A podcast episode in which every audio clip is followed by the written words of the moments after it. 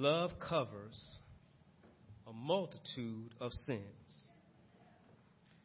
Love and compassion can create a comfortable place that you always feel welcome no matter your situation.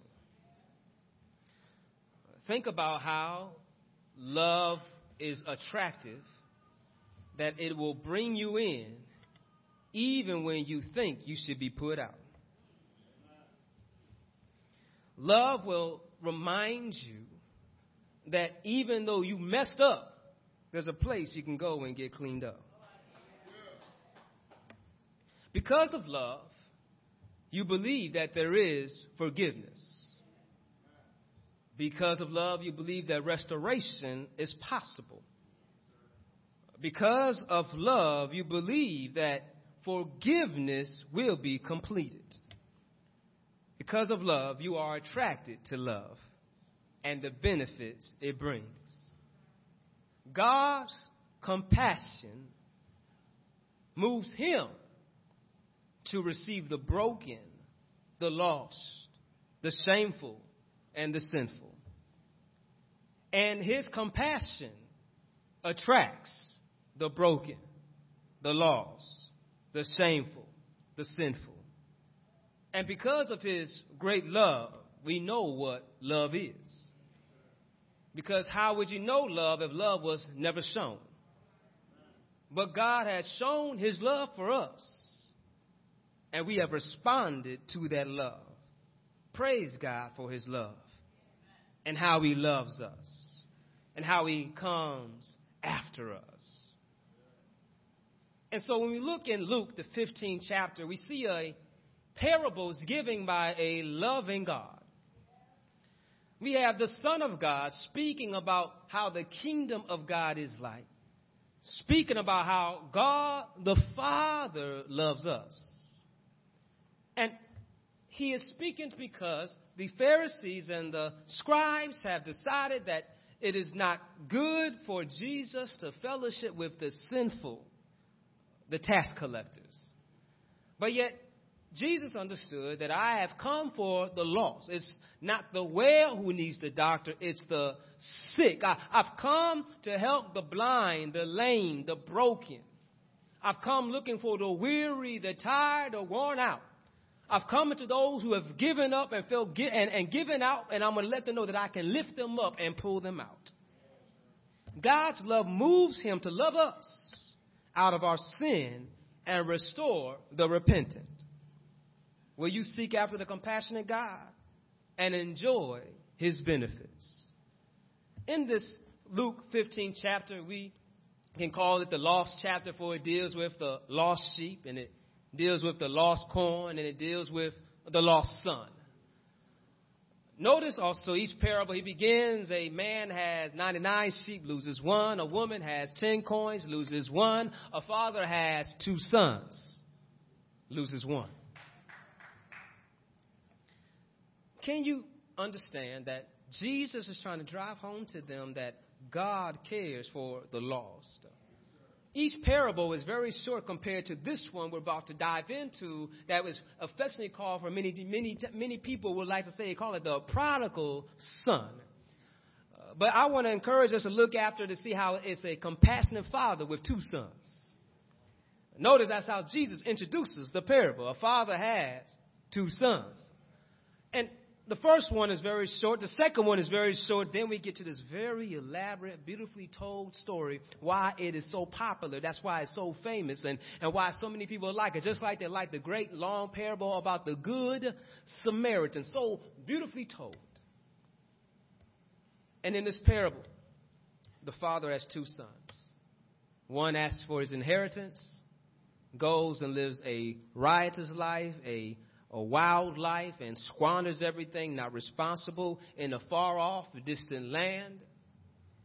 Ends up that he loses everything. Not only does he lose everything, then also there's a famine that hits the whole country. And so, therefore, he doesn't have anything to fall back on, so he has to hire himself as a servant. To us, that doesn't mean much about hiring us to a servant, but yet he is hired as a hired servant. He's lower than a slave. See, a slave will always have food at his table because he's living there in that property. The hired servant is like, you get what I give you. And you better be happy that I gave you this. And you look closely how he says as a hired servant, he says that he would long to eat the pods, the beans, the, the issue that they're given to the pig. Look, he was so poor, he was so low, he would steal from the pigs. And that's real low for a Jew man to be even next to the pigs. Matter of fact, feeding the pigs, thinking about even eating with the pigs. And then it says he comes to his senses. And it says, In my father's house, the servants have more than enough. There's nobody here willing to help me out. But I remember it was good in my father's house. And he says, I sin against heaven and my father.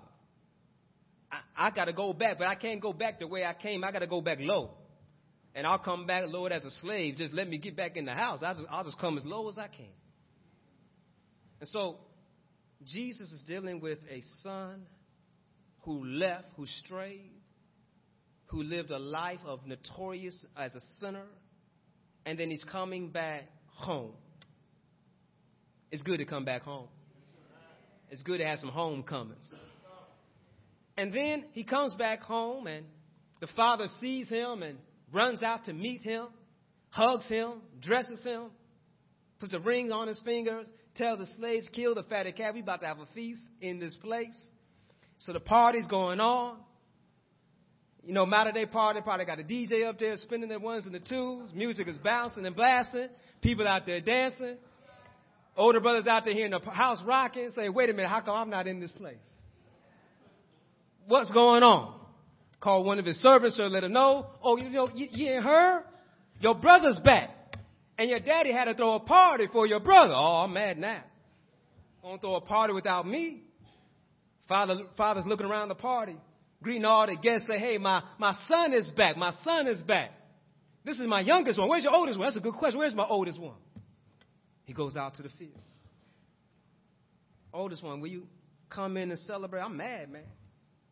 You gonna throw a party for this jerk? Took your stuff, spent it crazily, and you gonna throw a party for him? I have obeyed all your laws, kept all your commands. I've been a good servant living in here, taking care of you, taking care of mom. I've been cutting the grass. I've been trimming the hedges. I took the garbage out. I bring it back in. I, have been doing good stuff here. And you can't even let me have a, a goat with my friends. You're going to kill a cow for him. Huh. I ain't going back in there. But son, you, everything I have is yours. And you've always been with me. Hmm. but I have to celebrate because your, your son, your, your, your brother, he, he, he was dead, but now he's alive. Ain't come back in. Do you grab how this is showing us in our relationship with the Father? When the youngest son leaves, is evidence of our sinful life. When we sin, we reject the Father. The younger son rejected the father by he said, I wish you were dead. Give me mine now. Because you only get your inheritance when somebody dies. That's why many of those good old TV shows, and they look at motors, they always have that little plot. There's always one plot that comes up right when somebody got life insurance. Oh, they just got the life insurance a couple of days before they passed away. I think that's motive. Because I'm only going to get that million dollars if, if you're dead. And by making it look like an accident, I'm rich. How oftentimes if I get rid of you, I can get what I want. So once you just get out the way. Here comes the son to the father saying, you know what? I think you're holding me up. Um, give me what's mine. And it says a few days later, what much time? Once he got his money, Daddy was able to turn those assets into some liquid cash. He was ready to ball. But I'm not going to ball here so you can keep on looking after me, telling me what to do, what I can't do. I'm going to go in a far off place away from you, away from your covering, away from your protection, away from you to able to help me out. I'm gonna go and fall flat on my face. He what he said, but I'm gonna go and live because I'm big enough, I'm bad enough, I'm grown. I can do what I want. But yet, when we look at our sinful life, we find out that I am not satisfied with God's timing in my life. Uh, God, I, I think I'm grown up now, so give it to me now. But God's letting you know that I, in time, I will give you what you want. But yet you want it now, and you're not ready for it now. We, we know how, how, how it is with children. You know how if you ha- ever have a, a, a infant in your lap and you're trying to eat some food, they trying to eat that same food. But you know they're not ready for it yet. So you got to take it out their hands and no, don't stop grabbing my fork. Stop doing it here. Take your bow. Take your bow. Take your bow. We understand what they're ready for and what they're not ready. For. Same here with God. God sees us reaching for stuff that we can't handle, we can't take. If we get it, we might choke, we might hurt ourselves. And God is trying to protect you. Say, yo, you're not ready for that yet. I have what you need. Aren't you glad that God knows what's best for you? But when we reject Him, it shows that we no longer want to fellowship with Him. We want to bond with Him. And we want what we want when we want it and how we want it. Also, was this shows of sin is a life full of brokenness. Notice that he was rich when he left his father. Away from his father, he was broke. He was poor and impoverished. Sin leaves us broken and helpless. Matter of fact, it said it became a famine. You know, when famines come, it means there's a drought. And, and you know, when you are most thirsty, what do you need? Water. But when you are thirsty, right, how oftentimes you don't want water? Can I get some tea? Can I get some lemonade? Can I get some pop? You know, we want anything that got, that got some flavor, but I guarantee if it's been some days and you didn't have anything to drink and somebody offer you a bottle of water, that bad boy looked like the best thing you ever had. And how true it is that once we become dry, we realize how much we need water. His sin made him so broken, so empty that he started looking, remembering how good he had it in his father's house. Tell your neighbor, in your father's house, there's many blessings. But away from the father's house, you're going to miss out on those blessings. Sin makes you a slave with no benefits. He, be, he, he had to become a slave. He went from being having servants to being a servant with no benefits. It says no one was helping him out. Think about it. When he had money, he might have had some friends. Now he doesn't have any money. He has no ends. There's no friends. It says that he would like to eat whatever the pigs were eating, and nobody bothered to help him out. Anybody been there before? You living a life of sin with some friends, and and once you're trying to get right, they leave you alone. The, the popo come running, you and they run away from you and you get caught. They get in trouble, they tell it was your fault, and so they get out, but you get the blame. Some y'all quiet on me, y'all been good all y'all life. I've been in those crews. Oh, they, they don't want to go down alone. They're going to bring you down too. Or if they could put it all on you, they will. That's why we try to tell our children what birds of a feather flock together. Be careful who you hang out with because they will bring you down and they will tell on you quick. So if they, if they can lessen their punishment, they'll put it on you. Here it is. He had all the money. He was living a good life. He must have somebody give that money to. But nobody there to give him any money. Or to give him a corner or a crust. Anything. He's sleeping with the pigs. Sin leaves us empty, broke, impoverished, and dirty, messed up, smelly situations. You know, you know he's living with the pig. You know he's smelling dirty. You know, you know, like people not probably not let him in the house. Like, oh, you stink. Get out of here. Uh-uh. Notice how sin will put an aroma on us that some people will not even talk to us.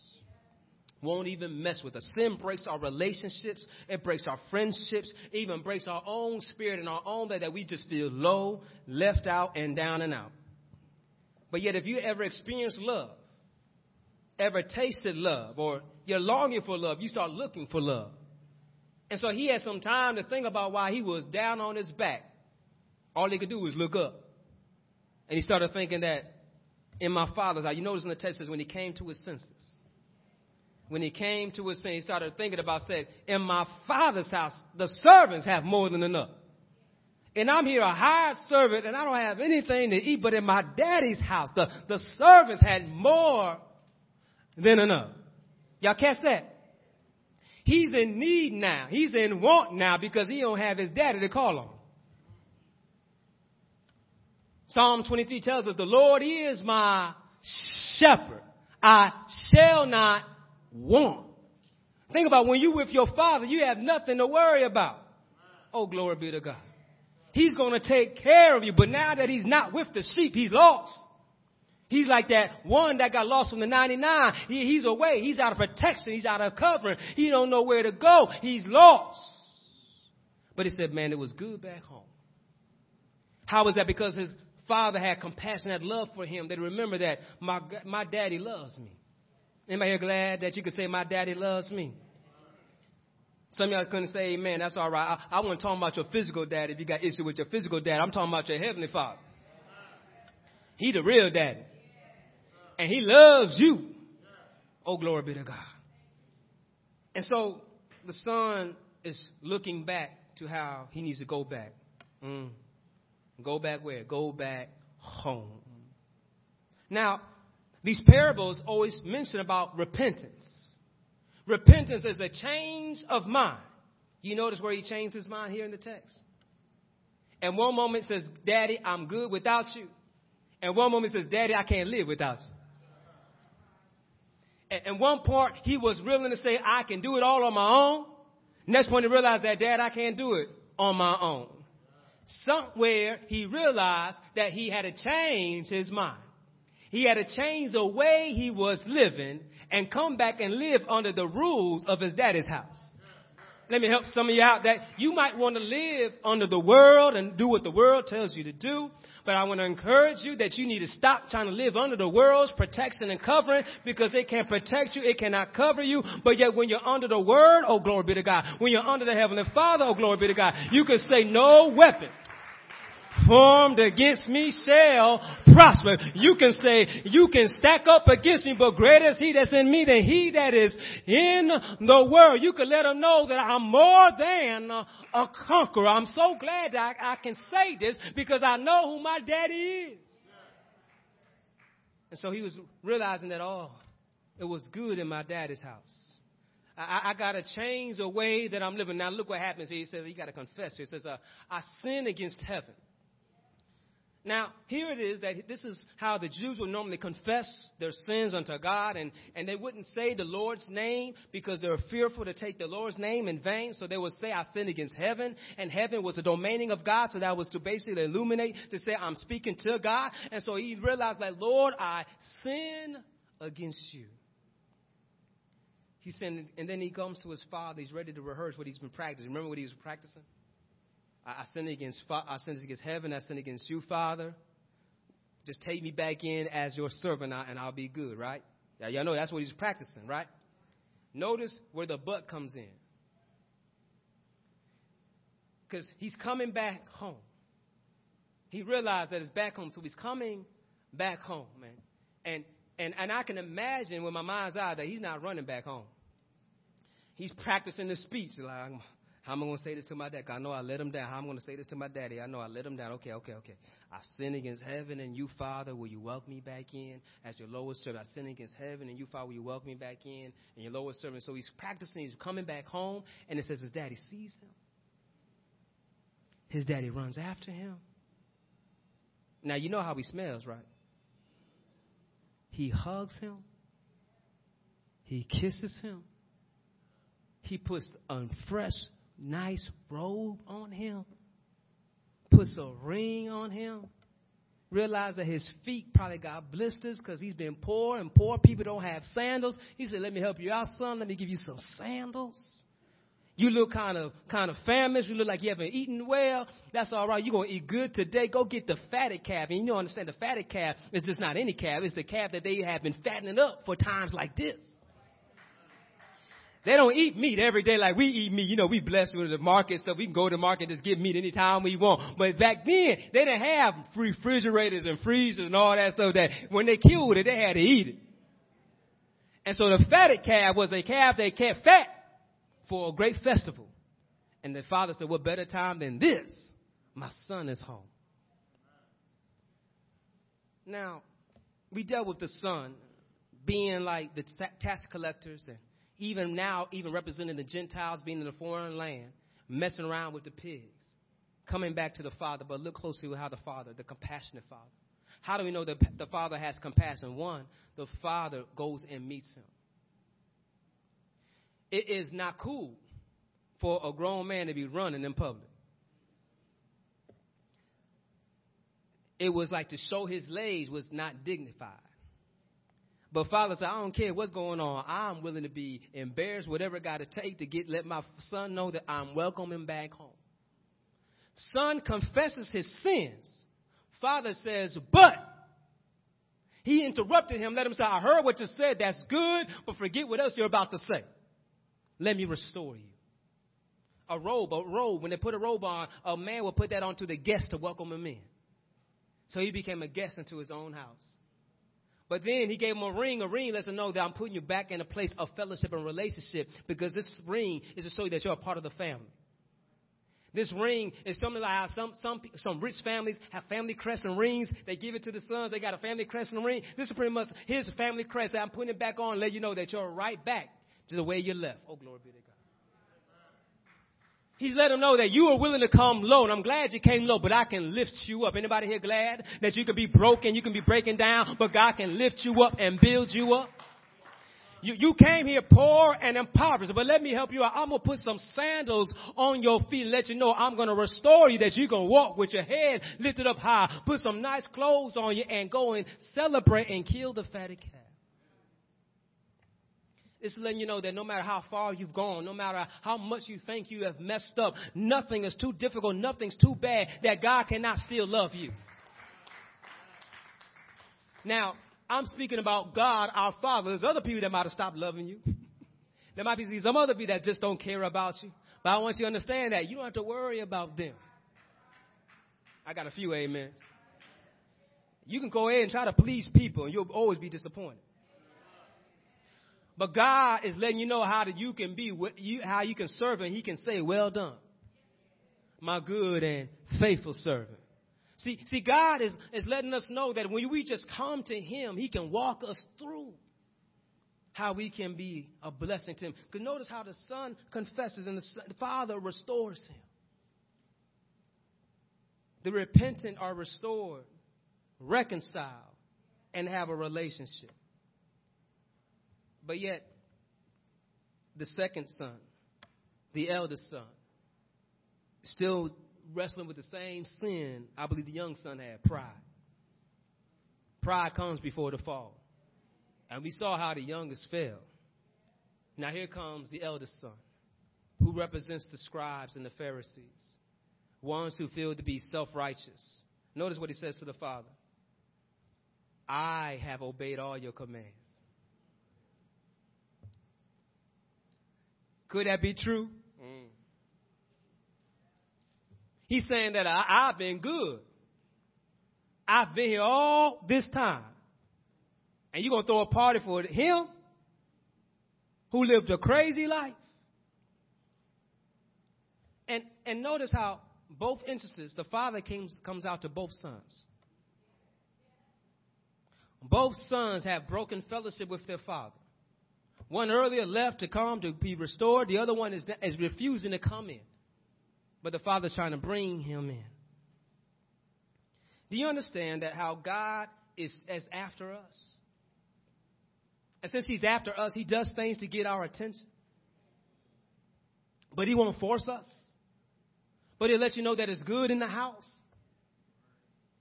Oh, help me out. It's good in the house. Oh, don't don't you think about how when when you have your air conditioner on? Come on, I know I'm reaching the crowd now. When it's hot outside and it's cool inside, don't you want to go inside where it's cool? Don't you think about how you think about situations you want to be in because it's better there than it is? Oh, that's why the younger sons they would think about in my father's house is better than where I am. I need to be in fellowship with my father. But the elder son think, oh, I got it all together. I think I'm right out here in the field. I don't need to go back in the house because I'm mad at my daddy for how he's loving on his son. Notice he didn't say my brother.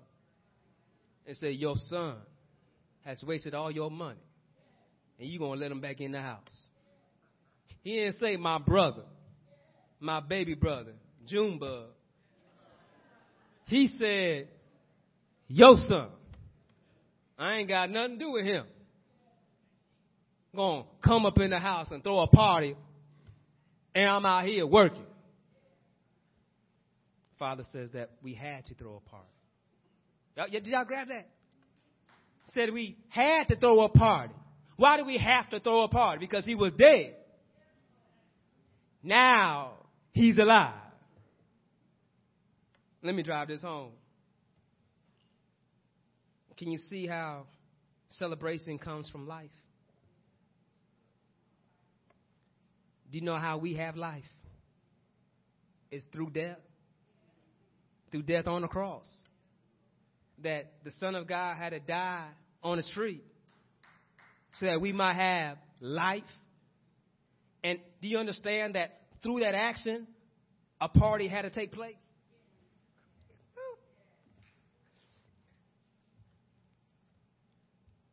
I'm, I'm trying to leave y'all alone, but I'm excited. But I'm, I'm, I'm trying to calm myself down because y'all not with me. It's all right. It's all right. In the garden, uh, Jesus was being betrayed by Judas. And they come with, with torches and swords to come and get a peaceful man. Peter see what's going on, cut somebody's ear off. Jesus let him know you live by the sword, you die by the sword. But don't worry about this, Peter. Let me fix this man's ear. I want you to understand something, Peter, that I have 12 legion of angels on standby. On standby. Like he just basically said, if I just said the word, I can shut this place down.